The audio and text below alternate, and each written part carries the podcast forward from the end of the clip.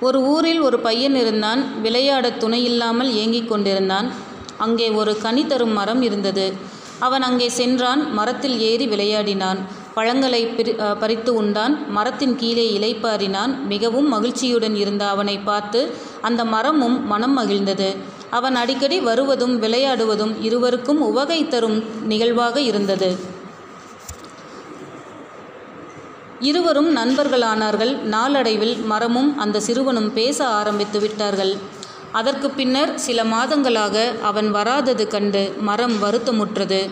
சில நாட்கள் கழித்து அந்த சிறுவன் வந்தான். முன்பை விட வளர்ந்திருந்தான். வா வா வா உனக்காக எத்தனை நாட்கள் காத்திருந்தேன் தெரியுமா? வா வந்து என் மேல் ஏறி விளையாடு. கனிகளை உண்டு மகிழு என்றது மரம் ஆவலுடன். பையன் சொன்னான் எனக்கு அதில் விருப்பமில்லை மரமே. எனக்கு விளையாட பொம்மைகள்தான் வேண்டும். ஆனால் அவற்றை வாங்க என்னிடம் பணம் இல்லையே என்றான் வருத்தத்துடன். மரம் அவனிடம் சொன்னது அதனால் என்ன? என் கனிகளை கொண்டு போய் சந்தையில் விற்றுவிடு. கிடைக்கும் பணத்தில் உனக்கு தேவையான பொம்மைகளை வாங்கி விளையாடு என்றது. பையனும் மனம் மரம் சொல்லியபடி செய்தான். மிக நீண்ட நாட்கள் கழித்து அவன் மீண்டும் வந்தான். மரத்துக்கு ஏக குஷி ஏன் முன்பை போல் நீ வருவதில்லை? என்று ஆர்வத்துடன் கேட்டது மரம். பையம் சொன்னான் மரமே நீ கொஞ்சம் கூட மாறவே இல்லையா? நான் இப்போ படிப்பு முடிச்சு பட்டதாரி ஆயிட்டேன். எனக்கு என் குடும்பத்தை காப்பாற்ற வேண்டிய பொறுப்பு இருக்கு. வீடு கட்ட கொஞ்சம் மரம் தேவை. என்ன செய்வது என்று புரியவில்லை என்றான் வருத்தத்துடன். நீ ஏன் வருத்தப்படுகிறாய்? என் கிளைகளில் கொஞ்சம் வெட்டிக்கோ என்றது மரம். அவனும் அவ்வாறே செய்தான். வழக்கப்படி அவன் வராமல் போகவும் மரமும் மரம் மிகவும் சோகமாக அவன் வரவை எதிர்நோக்கி காத்திருந்தது. பல வருடங்களுக்கு பின் அவன் வந்தான். மகிழ்ச்சி அடைந்தது மரம். வா வா எப்படி இருக்க? என்றது.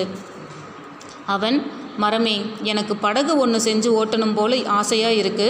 அதுக்கு மரம் வேணுமே. நான் எங்கே போவேன்? அவ்வளோ பணத்துக்கு?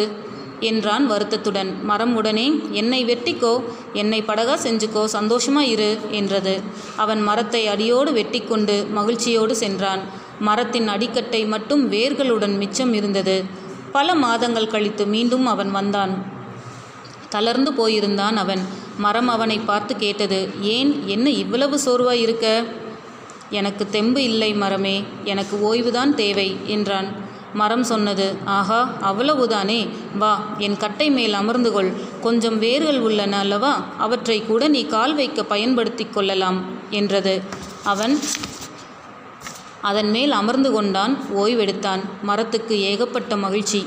நம் ஒவ்வொருவருக்கும் பிரதிபலனை எதிர்பாராமல் தன்னையே வருத்தி கொண்டு உதவும் மரங்கள் இருக்கின்றன.